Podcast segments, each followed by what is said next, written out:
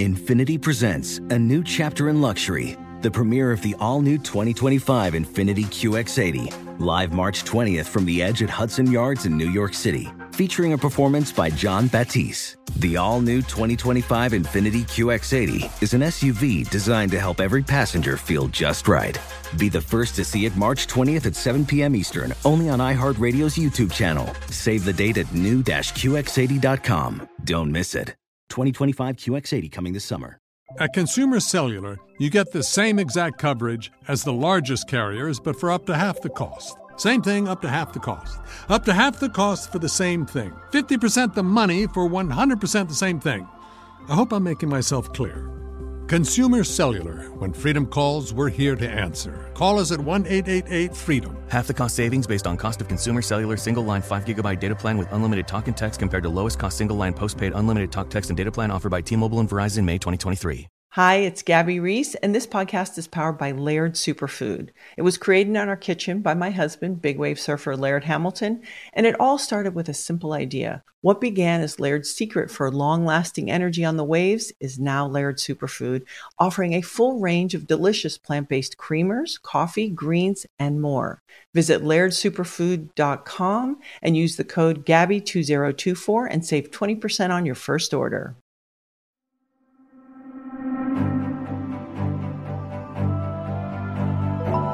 Welcome to the Psychology Podcast, where we give you insights into the mind, brain, behavior, and creativity. I'm Dr. Scott Barry Kaufman, and in each episode, I have a conversation with a guest who will stimulate your mind and give you a greater understanding of yourself, others, and the world we live in.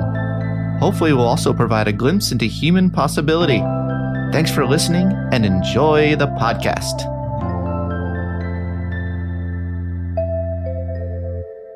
Today, it's really great to have Nir Eyal on the podcast. Nir is formerly a lecturer in marketing at Stanford's Graduate School of Business and also taught at the Hasso-Plattner Institute of Design. His first book, Hooked How to Build Habit Forming Products, was an international bestseller. His current book is called Indistractable How to Control Your Attention and Choose Your Life. This book reveals the Achilles heel of distraction and provides a guidebook for getting the best of technology without letting it get the best of us. Thanks so much for chatting with me today, Nir. Oh, my pleasure. Thanks for having me. Yeah, it's it's my pleasure as well. So, why did you write this book? So I wrote Indistractable for a few reasons. Uh, one, I was patient zero here. I, I, found that I was becoming distracted, and uh, I needed to do something about it. I, I, this kind of seminal moment for me in my life was when I was sitting with my daughter one afternoon, and uh, we had planned to just spend some quality time together. And uh, we had this book of activities that daddies and daughters could do together. And one of the activities was to ask each other this question: If you could have any superpower, what superpower would you want? And I remember the the question verbatim, but I can't tell you what my daughter said because when she was answering, uh, I was looking at my phone and I wow. wasn't paying attention to her. She got the message. Uh, she realized that whatever was on my phone was more important than she was, and she left the room to go play with some toy outside. By the time I looked up from my device, she was gone, and I realized that something had to be done. And, and if I'm honest with you, Scott, uh, that wasn't the only time it happened and I found that it not only happened in my uh, my personal life, it also happened in my professional life. I would sit down to write, I would sit down to do some big project, and I would procrastinate. I'd uh, mm. I I wasn't taking care of my body. I wasn't going to the gym. I wasn't eating right, and so I thought to myself, you know, man, if there was one superpower I would really want, it would be the power to just do what I say, right? like yeah. we we all know what we need to do. There's no more information gap anymore. We all know how to, you know, have a healthier body. We all know how to be more productive at work. We all know basically how to have better relationships. There's no secrets here. It's about doing it. And most importantly, how do we make sure we don't do the things we don't want to do? How do we make sure we don't get distracted? So that's when I decided, you know, if, if I could have any superpower, I would want the superpower to become indistractable. So that's that was kind of the the genesis of, of why I wanted to explore this this domain. Um, I didn't know I wanted to write a book at first. At first, I just wanted answers to my own problem, thinking somebody had already um, done the research and, and written a book about this topic. But the more I read the, the the kind of who's who of books out there on what to do about this problem, specifically around tech distractions, um, and I tried those solutions, I found they didn't work for me. that you know this idea of a digital detox or a 30 day plan or you know get rid of the technology the technology is the problem just wasn't true. At least not in my case. I would say to myself okay i'm going to do that big project right now. I'd sit down at my desk and uh, I, I, got rid of the technology. By the way, I got myself a flip phone off of Alibaba for twelve dollars with with no internet, no uh, apps, only text messages and phone calls. I got myself a word processor from the 1990s that they don't even make anymore. Thinking, okay, now I've excised all the potential distractions and when I would sit down at my desk, I would look behind me and there was this book, you know, a couple books that I said, oh, let me just do some research in one of those books, or let me just tidy up my desk, or let me take out my trash, or, you know, I would just keep getting distracted because what I realized is that distraction goes much deeper than what we call the proximal cause. I wanted to get to the root cause of distraction. And so that that was really a big reason why I, I wanted to explore this solution uh, to the extent that I, I really wanted to write a book about it because I didn't see any book that that really worked for me uh, and and really you know took the existing literature out there on distraction and distilled it down to something that people could actually use in their day to day lives. Yeah, so you've done a really great service uh, along those lines, and I, let's really get to the root of this. Um, you know, you you talk about like what really motivates us. Mm-hmm. Can you tell me? I'd like to know. sure, sure. So let me let me back up. So uh, the, Indistractable has uh, has a few different. Um, uh, first principles that we should address first. Principally, you know, what is this word distraction exactly? What does that mean? um, it's not an addiction. That's very, very different. We want to define exactly what we mean by a distraction. So the best way to understand what a distraction is is to understand what it is not. So the opposite of distraction is not focus. The opposite of distraction is traction. That in fact both words come from the same Latin root, trahere, which means to pull and you'll notice both words end in the same six letters, A C T I O N. That spells action. So traction is any action that pulls you towards what you want to do, things that you are doing with intent. The opposite of traction is distraction, anything that pulls you away from what you plan to do with intent.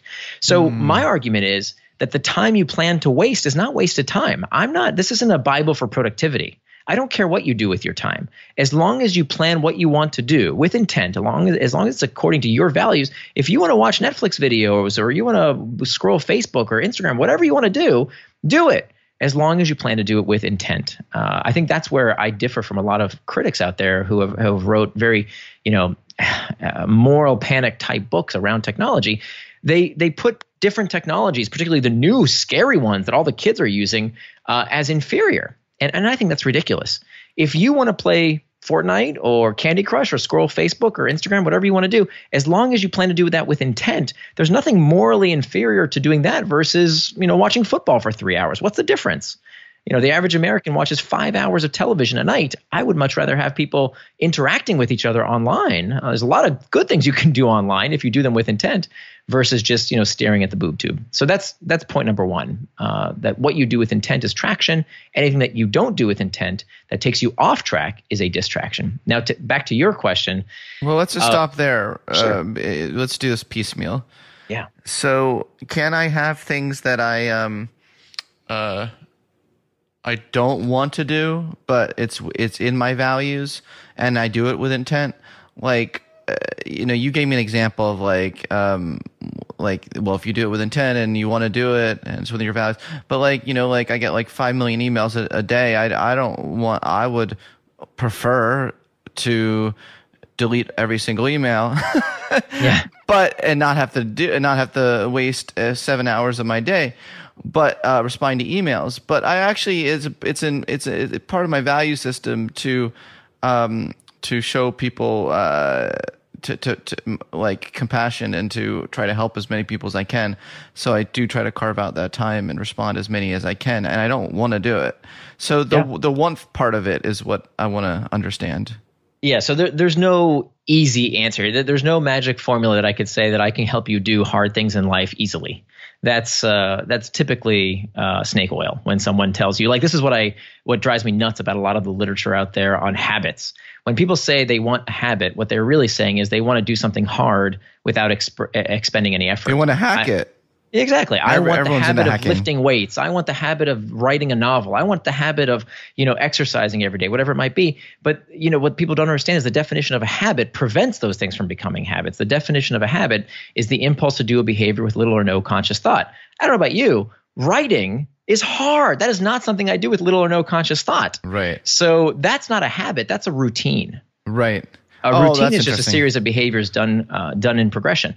So that's th- th- there's no promise here that this stuff is going to be magically easy, right? If you want to get better at something, you're going to have to work at it, and sometimes that means prioritizing some values above others. Uh, and and frankly, I don't dive into. I don't want to be one of these people who says, you know, I know what your values should be. I think that's ludicrous. I think that's up for for for people listening to decide for themselves. What I want to help people do is to do the things that they themselves say they want to do. I want to help them get those things done. Sounds great. Okay, thanks for uh, thanks for clarifying that a little bit. Um, so yeah, let's now talk about what really motivates me. Sure. I, want to know. Yeah. So if you think about, okay, what leads you towards traction or distraction? Two things, two types of triggers. There are external triggers, things in our environment, the pings, the dings, the rings, anything in our environment that composes an external trigger that can prompt you towards traction or distraction. And they're not all bad, right? If an external trigger prompts you to uh, get up in the morning and go to the gym, and that's what you plan to do, well, now it's leading you towards traction. It's serving you. But if an external trigger uh, is a notification on your phone while you're with your daughter, as I was, and that's not what I planned to do. I didn't plan to check my phone. I planned to be fully present with someone I love. That would have that led me towards distraction. So I was serving it. And so that's the, the critical question to, to, to managing these external triggers is asking ourselves, is this external trigger serving me or am I serving it? And so there's a lot we can do there.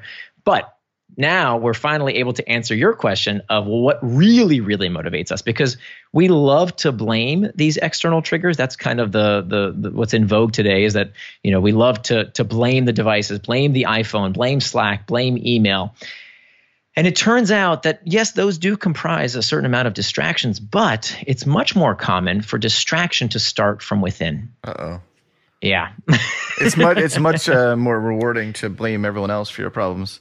Isn't it though? I Yeah. talk about motivated reasoning, right? Yeah. We we really would like it to be somebody else.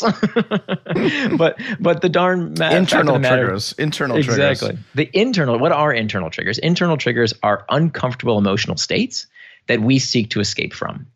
That you know you'll be familiar with Freud's pleasure principle. Most people will tell you that motivation is about seeking pleasure and avoiding pain.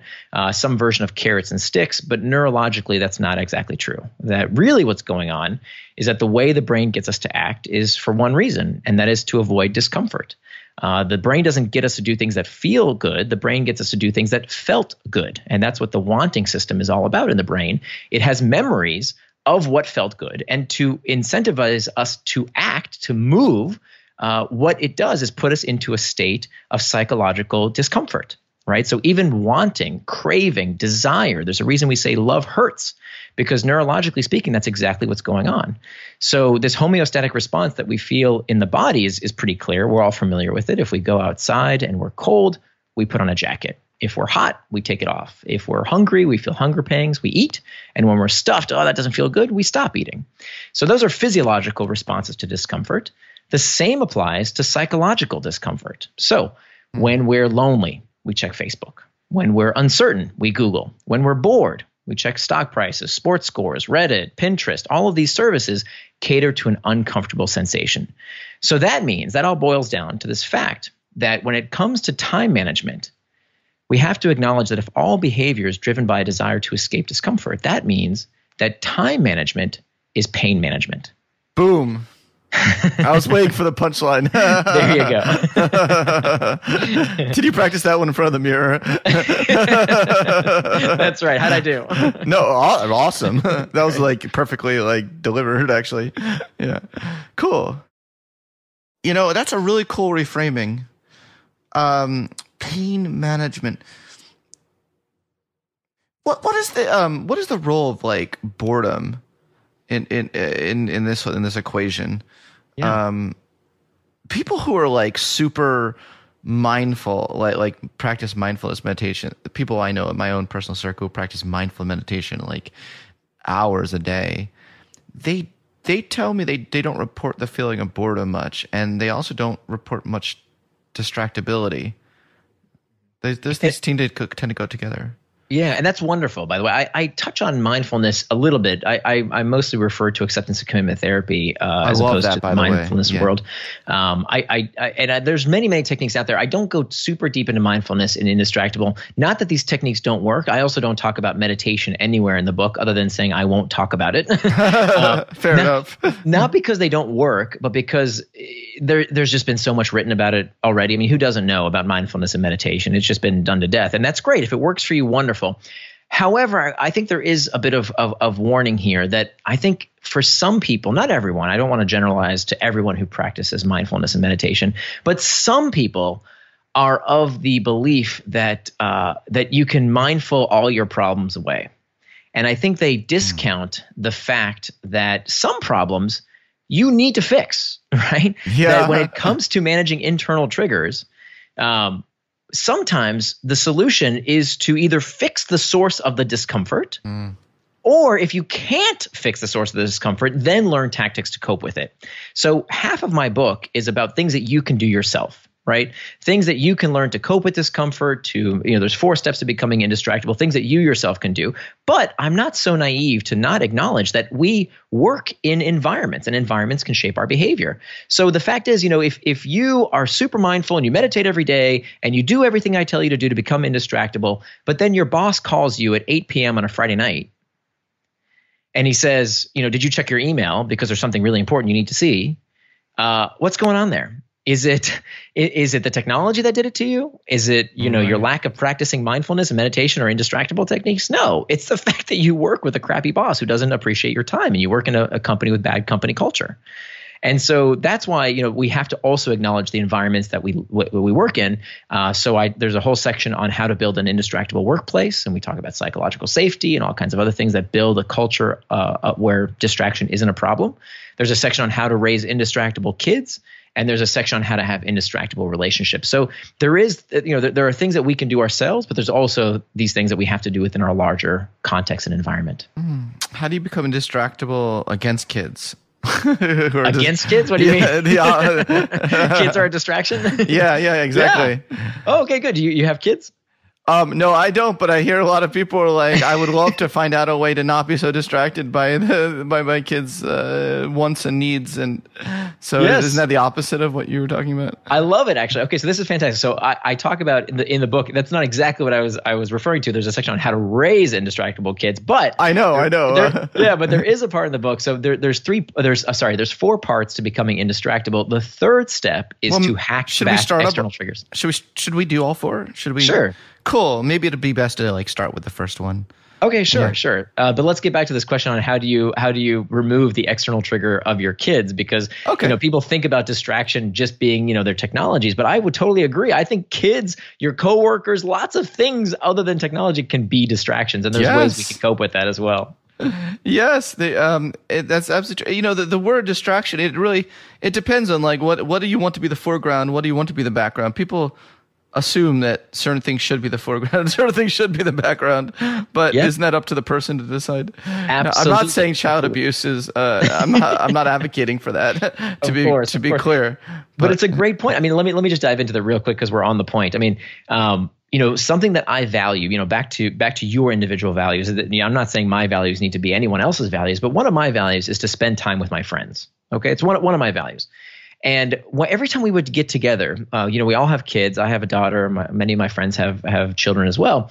We would get together, and invariably, some kid would interrupt the conversation Yeah. every time, right? It went. Yeah. So, you know, I remember one time we we were talking about uh, this good friend of mine was really struggling at work. He had started a startup, and it was it was very difficult, and uh, he was feeling a lot of pressure from his investors, and he was he was almost on the verge of tears. And then one of our kids walks up and says, "I want a juice box," and that completely derailed the conversation. And so now one of the things we've done uh, to hack back the external triggers is now we have not only have we scheduled time to to be with our friends. It's we call it the kibbutz. Kibbutz means a gathering in Hebrew. We just picked that word. It doesn't have any religious connotations or anything. And the idea is that it has time on our schedule, and we set a rule that no child is allowed to interrupt. They can listen, but they can't interrupt unless someone's bleeding. Hmm. Okay. So we put out all the juice boxes, we put out all the snacks, we put out all the board games they could ever want, but you cannot interrupt unless someone's bleeding. And then, so here's another way that we we deal with this problem when we're at home. Okay, my wife and I both work from home. And uh, we both found that one of the, you know, there's a lot of great things to working from home, but there's also some bad things, including distraction. Uh, we'll get to office distraction in a minute as well. But when it comes to in-home distraction, you know, kids play a big part of that. So when my wife and I would would take duty for watching my my daughter, sometimes my daughter would sneak into the office and, and just talk to uh, talk to my wife or talk to me while we're in the middle of doing something. We have a very small like closet little office in, in at home, a little home office. And what we found was that you know, so what I preach in the book is to uh, to find ways to hack back external triggers. So here's how we hacked back external triggers in the home when the external trigger is another person. so my wife bought this uh, what we call lovingly the concentration crown. And the concentration crown is this $5 little wreath that we found on Amazon that has these LED lights all over it. And when you turn on the LED lights, it glows and you cannot miss it. And the idea is when you see my wife with this concentration crown, it tells everyone around her, leave me alone. I am concentrating right now. And it, it arrests that behavior in my daughter and frankly in myself to want to say, hey, honey, can I ask you a quick question? Mm. When she's wearing the concentration crown, that means leave me alone. I'm, I'm doing focused work. We actually adapted that for the workplace. So every copy of Indistractable comes with a cardstock, what I call a screen sign. It's a piece of thick cardstock that you tear out of the book. You fold it into thirds and you put it on your computer monitor. Hmm. And it tells your work colleagues, I'm indistractable right now. Please come back later. and that. so it's just it's just this this way to tell your colleagues, no, no, no, right now I need to do focused work. It's incredibly important to do this kind of practice because you know a lot of people think, oh, well, I'll just put on headphones, and if I put on headphones, then my colleagues will know that I'm busy. Mm, not really. It, it, let me tell you a secret if you just wear headphones, people think you're watching YouTube. Yeah. Right. That's what they think you're doing. For sure. So we want to create this culture that it's okay to disconnect for some time during the day in order to do our best work. I love that. Um, you should uh, give those sirens uh, that card I know. I'm sorry. One of the joys of living in New York, unfortunately. no, obviously I'm joking. Someone's probably yeah. like in pain right now or something, and there's like the ambulance, and I know. Yeah, that probably that definitely takes priority over this podcast. Okay, you know, so much to think about here, and I, I do want to go through the four steps to becoming. Yeah. this is like that's like you know everyone's on the edge of their seats to hear those four. So I'm gonna. Sure. So let's um let's let's let's talk about some other things first before we get to that. We'll keep like whetting the appetite so that when we get to it, people be so excited. You talk about the critical question mm-hmm. that you suggest people ask. What is that question? Yeah, so the critical question I, I, glanced over it earlier that when it comes to hacking back external triggers, uh, and why do I use that term hacking back? Uh, the idea here is that you know your your attention is being hacked by these devices. I mean, you know, I, my first book was called Hooked: How to Build Habit-Forming Products. I understand how these products are built, uh, and they are clearly designed to hack your attention. Uh, that's what they are meant to do. They want to be engaging, but as good as they are at hacking your attention, many people don't realize that it is much easier for us to hack back that it's really not that difficult to do that we have way more power than these tech companies do at, at hacking our attention so we, they might want to m- might want us to use their products and they want to build products that are engaging. And frankly we, we want that right? We, you know it, it's ridiculous to think hey facebook can you please make your product less user friendly uh, iphone you know your product is so easy to use i want to use it all the time. Netflix you make such good shows. Can you please stop making such good shows because i want to watch them all the time? That's ridiculous. That's not going to happen. We want these products to be engaging but there's nothing that says we can't hack back. So how do you hack back we can morph these technologies to serve us. And this is the critical question. The critical question is Is the external trigger serving you or are you serving it? So, as much as people complain about notifications on their phone, they act like it's something they can't do anything about. And that's ridiculous. You know, two thirds of people with a smartphone, two thirds of people with a smartphone never change their notification settings. Can we really wow. say the technology is so addictive that it's hijacking our brains when we haven't taken 10 minutes to change our notification settings? So so I devote like a page and a half to that idea of how we can remove these external triggers on our phones and our laptops. That's kindergarten. That's baby stuff. Uh, of course we have to do that. But there are all these other pernicious external triggers we don't think about. Email, for example right? Email is the mother of habit forming technology. It turns out that if you combine just those two uh, uh, places where people spend their time in the modern American workplace, between meetings and email, the average knowledge worker in America has only about an hour and a half to do everything else they have to do in their day. Oh my gosh. So that means that real work doesn't get done at work. Real work gets done, you know where it gets done, it gets done after work. And who pays the price? Your health pays the price, your kids pay the price, your relationships pay the price, because that's where the real work gets done. So, what I'm advocating for is for prioritizing that time in your day by hacking back the external triggers, not only like the ones that come on our devices, but also the ones that come from the workplace, group chat, meetings, email. I walk through how every single one of these uh, external triggers can be hacked back. I love that. Uh, and I, I don't know if you talked about this already, but how can you prevent distraction with pacts? P A C T S. Yeah, yeah. So we we've we've gone kind of in in a funny order, but we've covered the four steps, which is great. There's no problem. Um, but uh, we've the, done it in a sneaky way. Yeah, that's fine. That's fine. Let me go over. This is a good time because that's the fourth step. So let me just reiterate the first uh, three before we get to the fourth. The first step is to master our internal triggers by truly understanding why we are prompted to distraction, what we are trying to escape psychologically, what's that uncomfortable emotion that we have habitually attached some kind of product's use to. How do we break that bad habit? That's the first step, mastering the internal triggers. The second step, which we didn't talk about as much, but I'm happy to go more into it, is about making time for traction. So we talked about traction and distraction.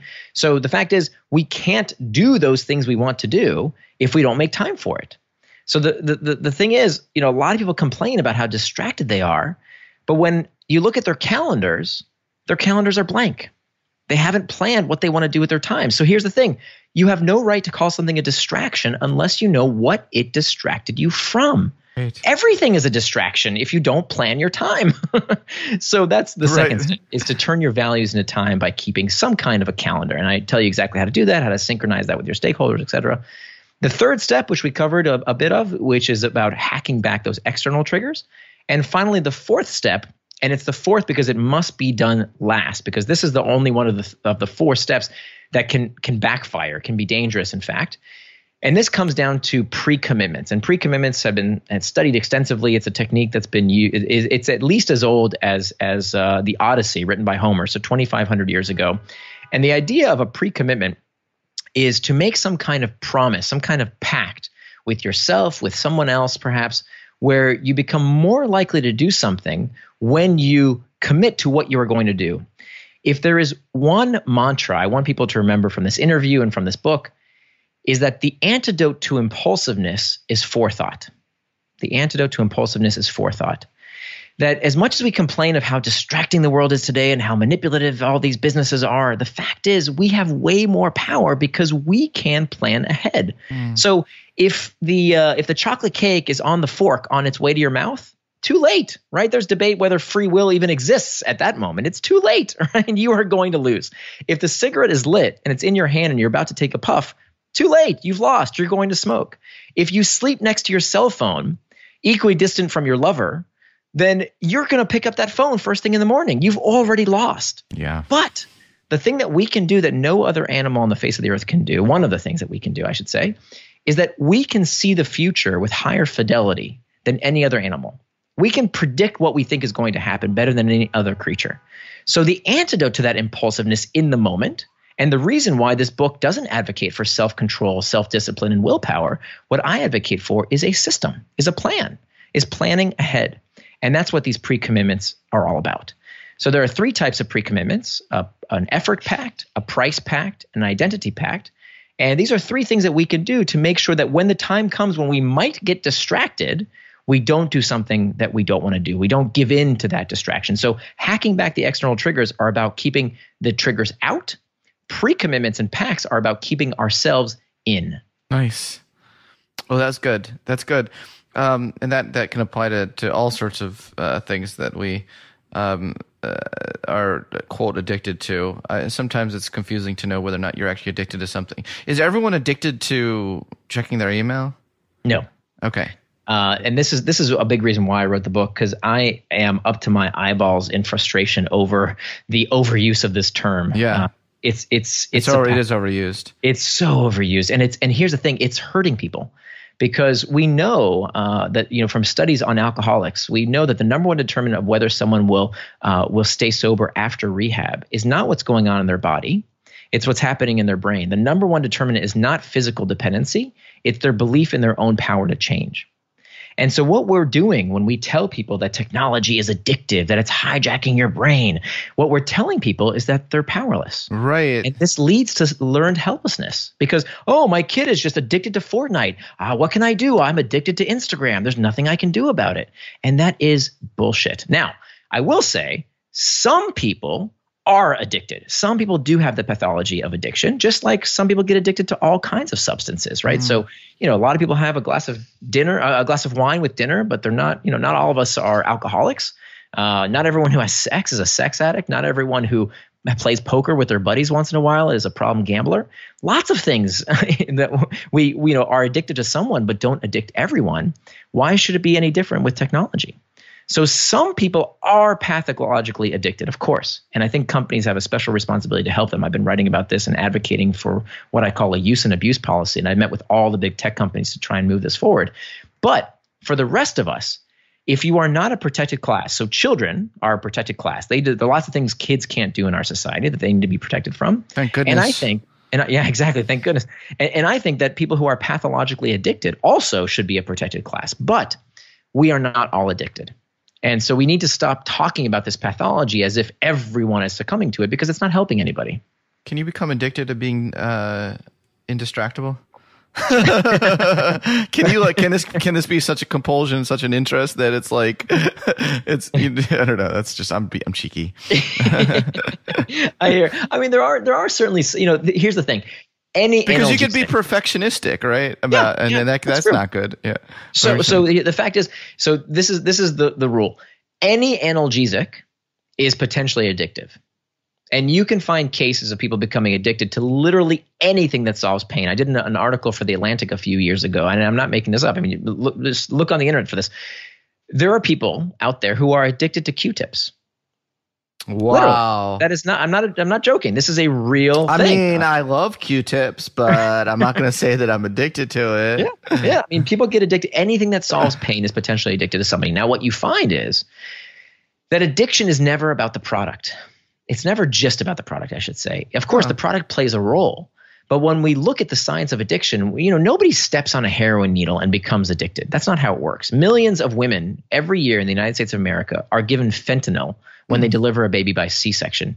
Fentanyl, this is the most addictive substance we know of, right? This is what everyone's scared of when it comes to the opioid ad- epidemic. This is the substance that police officers won't even touch because they're so scared of it uh, getting into their bodies. And yet, how is it that millions of women get fentanyl when they go to the hospital to deliver a baby via C section? Because it's never just about the substance right? Mm. A tiny fraction of those women ever become addicted to to fentanyl because addiction is never just about the product, it's also about the person and their predilection towards addiction and the pain they are going through in their life that, that they would otherwise not be able to cope with.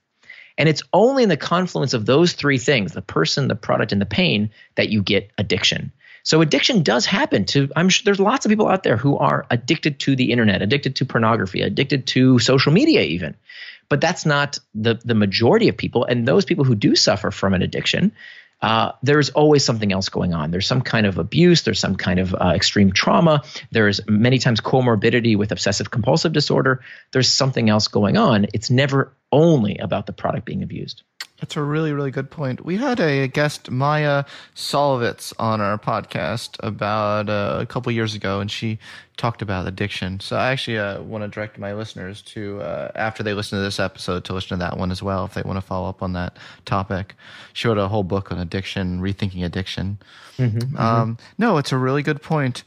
Um, and, but in, and there's even debates in the field about whether or not uh, sex addiction is a thing, that's you know, true. or porn addiction, like if that's uh, you know really uh, ever counts as an addiction. Yeah, um, yeah. I mean, in the research for the book, I talked to a lot of, of therapists, particularly those who work with children, because now there is a, a designation for uh, problem uh, problem online use or problem gaming use. Mm. And and what they told me was that that they, in their experience, they had never seen a child who came in uh, without something else going on. It was never, you know, a, a, perfectly healthy child who had a perfect home life, started playing video games, and now was addicted. There was always something else going on. There was OCD typically. There was some kind of trauma. And by the way, this is exactly what we, the, the, the exactly what we went through uh, 65 years ago during the Senate hearings about comic books. Mm. Experts went to the Senate, just like experts are going to the Senate now to to give these testimonies we've seen recently about uh, how terrible uh, you know screen time is, and they said verbatim the same thing that we hear people saying today that it's causing suicide, that it's causing mental health issues, that it's causing this and it's causing that. And it's not causing, it's correlative because we don't know whether uh, people who are looking for escape from this discomfort, as I said before, you know, any analgesic is potentially addictive to someone. And so it's the same exact story. It's exactly what was said in front of those Senate hearings about comic books is being said today about screen time. Not that I think upset, uh, uh, that excessive screen time is not harmful. I think it, it is likely harmful. But of course, what we need to ask ourselves is you know where we see harm is not two hours or less. No study of children using uh, screens, extracurricular age appropriate screen time for two hours or less, has been shown to have any deleterious effects. Where we start seeing negative effects is five, six, seven hours a day of, of extracurricular screen time. But of course, the question is, you know, that much screen time or that much time with any media is hmm. probably indicative of something else going on. And I think that's what we need to be asking around. Yeah, that's kind of like uh, one of the rules of psychotherapy. You expect that whatever the patient presents, whatever problem you know they they present with, is not the uh, root problem. Mm-hmm, it always mm-hmm. comes out to be, uh, or most likely, always comes out to be larger. Uh, Lori yeah. Gottlieb talked about that uh, in her in her new book.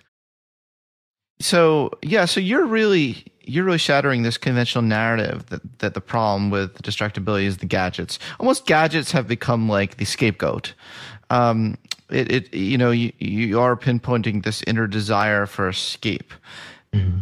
and yeah i just keep i keep linking that to boredom in, in my yeah. own head there, there is a lot to boredom. I mean, look, you know, there's that uh, wonderful work by Timothy Wilson where he mm. uh, put put subjects in a room and and uh, you know they could do nothing but electrocute themselves. Yeah, and it was something like twenty something percent of women and sixty something percent of men would rather have delivered a, an electrical shock that they were told would be painful, they would rather do that than feel nothing.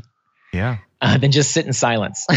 yeah. So clearly, I think there is an evolutionary adaptation to boring, uh, boredom getting us off our butts, right? That's what kept us striving and searching and, and looking to improve our lot was that sitting around and doing nothing, uh, if, if the species didn't have this trait of wanting more, of feeling boredom, uh, that, that would be not as evolutionarily beneficial as a species that was perpetually dis- perturbed.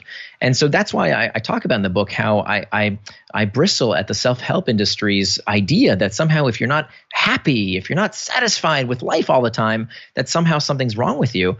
I think nothing could be further from the truth that our species is designed to want more. It's about how we channel these internal triggers towards traction versus distraction that really matters.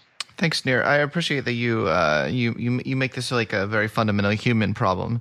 Um, mm I appreciate that uh, for um, you know people who struggle with ADD or ADHD, mm they can be stigmatized very easily, mm-hmm. um, kind of othered and they just you know that that tendency that a lot of them have is really just um, a more uh, extreme version of something that we all struggle with right I, I, think that that's that's likely right. I mean, I think you know, you know, I'm I'm sure you know uh, better than I do that uh, you know some folks do have extreme forms of of the pathology, and they do need special assistance.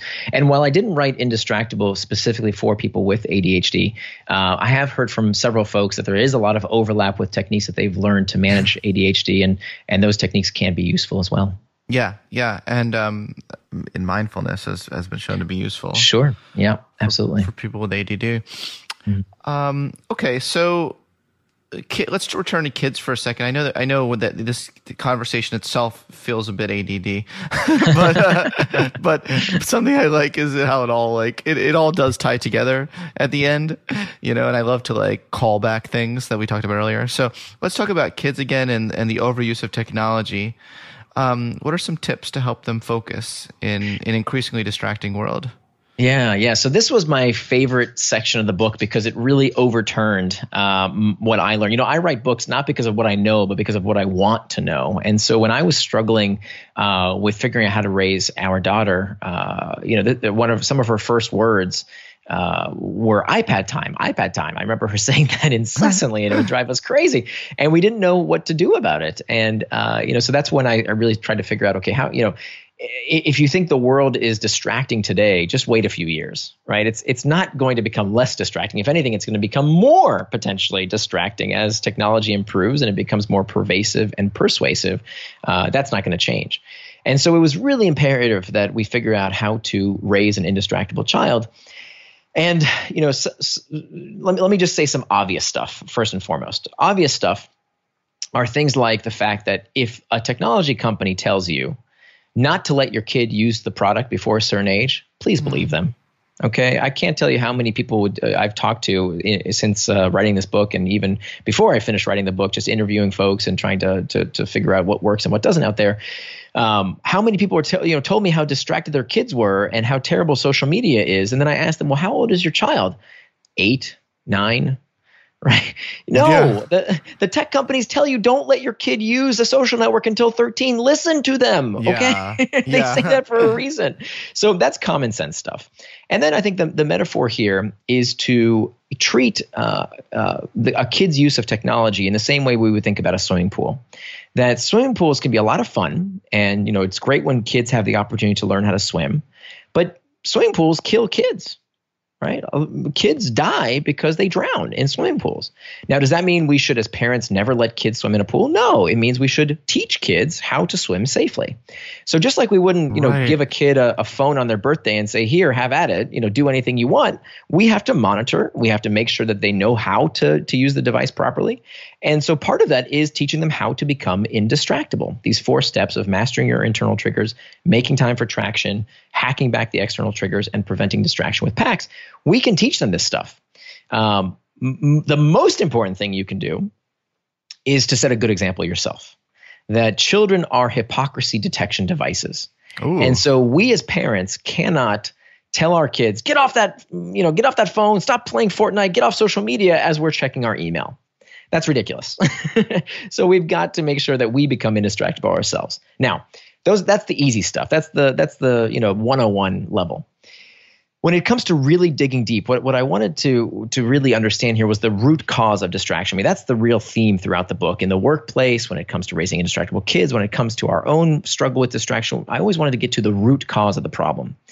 And um, I, you know, we, we know that parents have always looked for the proximate causes. And one of the one of the most pervasive myths that I think demonstrates what I think we're doing today with technology is this idea of a sugar high. Mm. You know, we've all heard it, right? That if you give a kid sugar, they're going to act crazy and they're going to run around and you know uh, be disobedient or whatever. And it's not true. There, there, there is there's been meta studies here that show that that the sugar high is not true. It doesn't exist except when it exists in parents hmm. that when parents were told their child was given sugar, yeah, even despite the fact that they were given an inert substance that was not sugar, they acted differently. The parents followed the kids around. The parents berated their children. The parents rated their children as be as misbehaving, even when they hadn't been given any sugar. And so this is what we are doing, I think, with all sorts of technologies, with all sorts of, and, and this is throughout, you know, the, the history of parenting. Today it's social media and video games. Before that it was television. Before that it was the radio. Before that it was comic books. I mean, every generation we parents want something to blame that's not us. Now, what I think we need to do, it's about time we think about why kids are overusing technology. And, and this is where we get into self determination theory. So, you know, I, I, talked to, I did extensive interviews with Richard M. Ryan and, uh, you know, about his work with self determination theory. This is kind of the most widely accepted theory of human motivation and flourishing. It's, you know, 50 year old research now. And when you look at these three factors of uh, competency, autonomy, and relatedness, these three things that uh, Deci and Ryan uh, tell us are necessary for human flourishing, we see that children today are deficient in these three things. And Deci and Ryan call their need to find those things, these psychological nutrients, online when they can't find them offline, they call this the needs displacement hypothesis. Mm. So, and what we see is if you think about children's life today, let's take these one at a time. Competency. One thing that correlates with the rise of tech, uh, of, of cell phone use and, and social media, you know, around 2007, 2008, is also the rise in standardized testing. This is around the same time when No Child Left Behind made standardized testing and teaching towards the test the law of the land.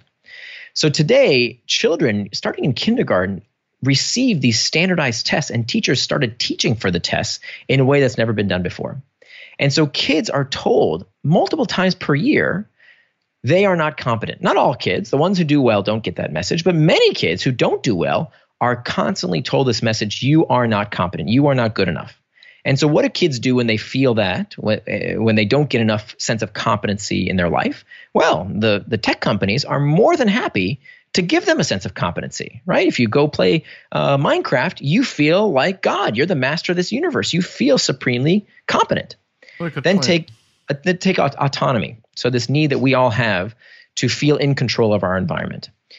Turns out that the work of Peter Gray has shown that children today have twice as many, uh, sorry, 10 times as many regulations and rules placed upon them as an average American adult, twice as many rules as a convicted incarcerated felon.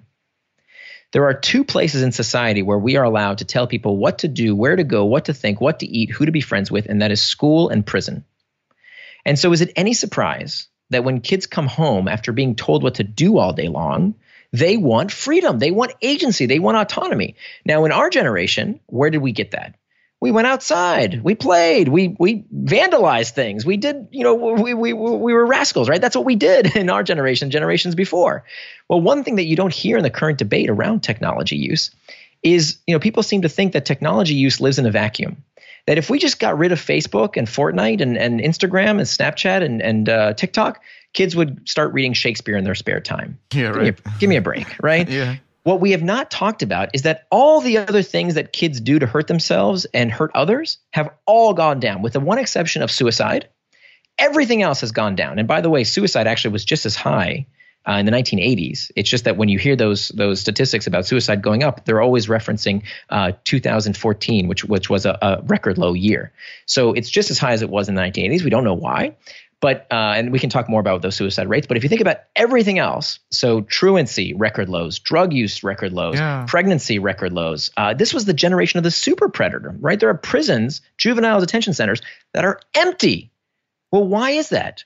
Part of it is because kids are staying indoors, right? If you wanted to invent a device to keep kids safe at home, off the streets, from not getting in trouble outside, you would probably invent something like a video game, which, you know, I'm not saying doesn't have deleterious effects when it's used in excess.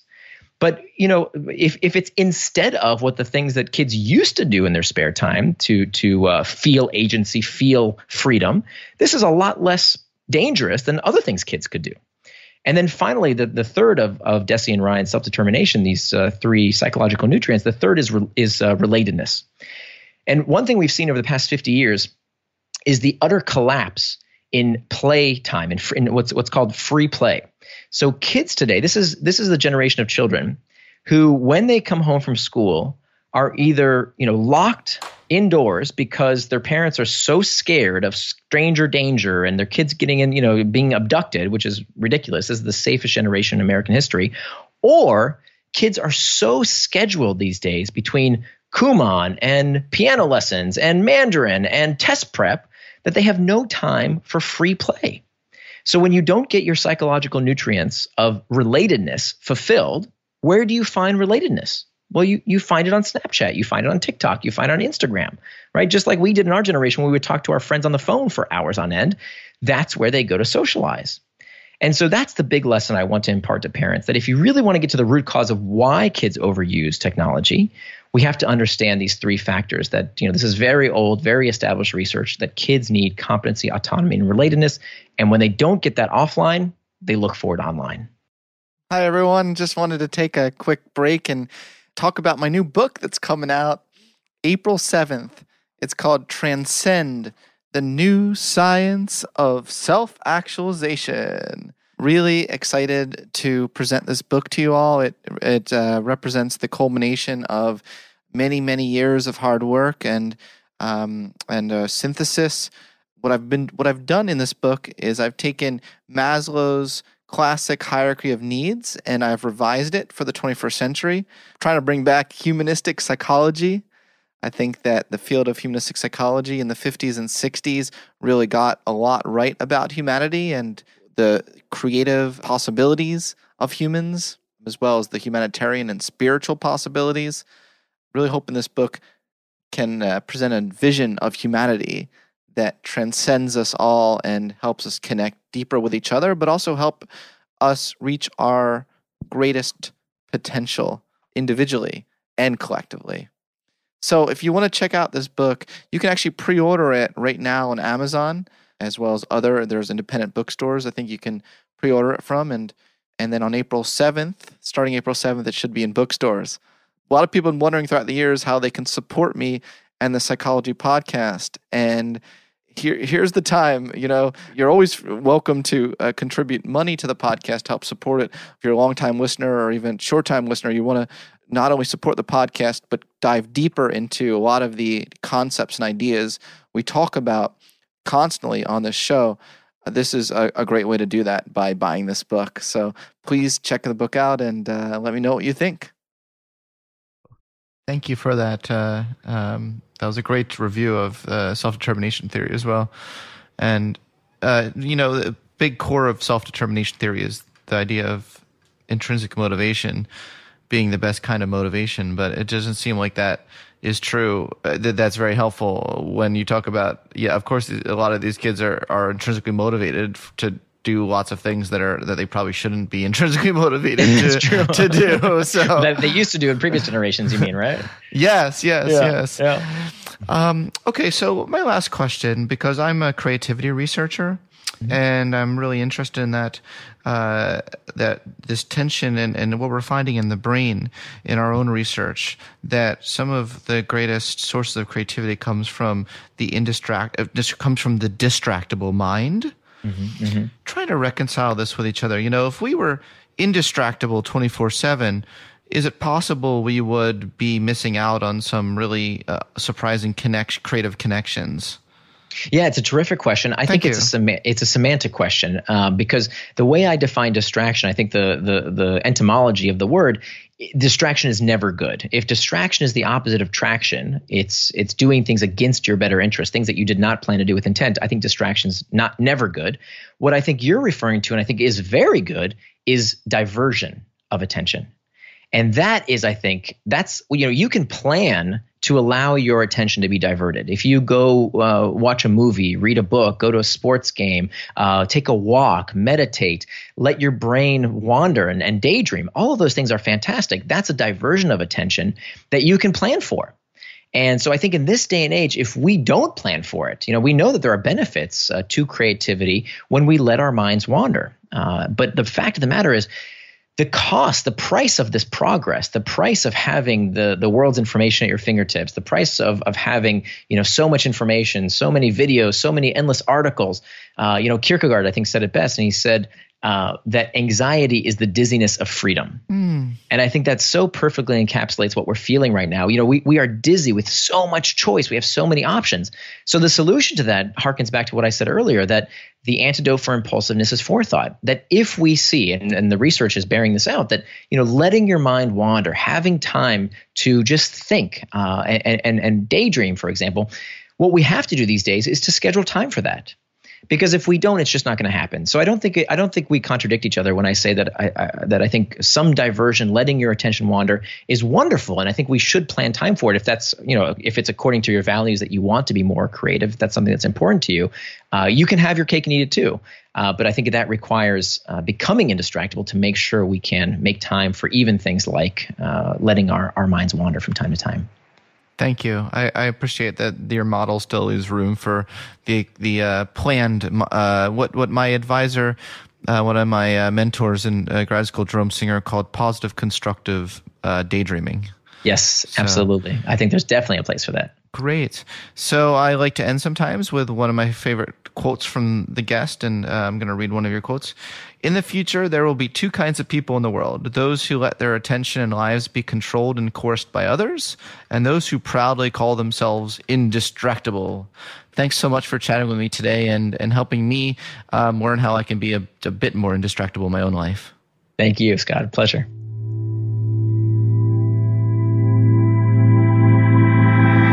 Thanks for listening to this episode of the Psychology Podcast. If you'd like to react in some way to something you heard, I encourage you to join in the discussion at thepsychologypodcast.com. That's thepsychologypodcast.com. Also, please add a rating and review of the podcast on iTunes and subscribe to the Psychology Podcast YouTube channel, as we're really trying to increase our viewership on YouTube. In fact, many of these episodes are in video format on YouTube, so you'll definitely want to check out that channel. Thanks for being such a great supporter of the podcast, and tune in next time for more on the mind, brain, behavior, and creativity.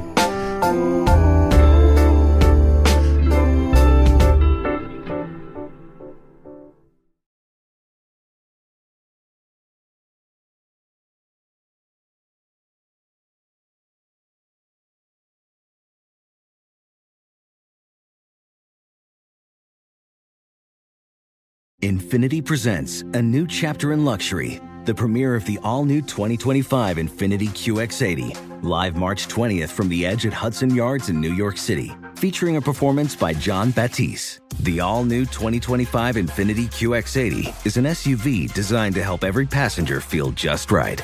Be the first to see it March 20th at 7 p.m. Eastern, only on iHeartRadio's YouTube channel. Save the date at new-QX80.com. Don't miss it. 2025 QX80 coming this summer. Does money stress you out? Let Facet flip your financial chaos into clarity. Finding Facet immediately put us at ease. Facet's innovative approach to financial planning ensures your money works as hard as you do, enabling members to experience the joys of having your finances in order. And that makes us Facet for life now, I guess.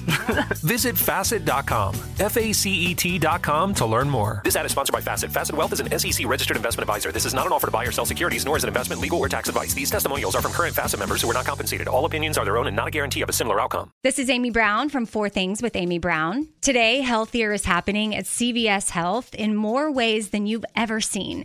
It's wellness destinations for seniors, including select locations with Oak Street Health and CVS Pharmacy. It's doctors, nurses, pharmacists, and everyone in between offering quality care and support virtually in person and on the phone. It's in home evaluations through Signify Health and meeting mental health needs through Aetna. And those are just a few of the ways that healthier is happening. To see more, visit cvshealth.com slash healthier happens together. CVS Pharmacy, Oak Street Health, CVS Specialty, Signify Health, and Aetna are part of CVS Health. Eligibility and services vary by location and individual.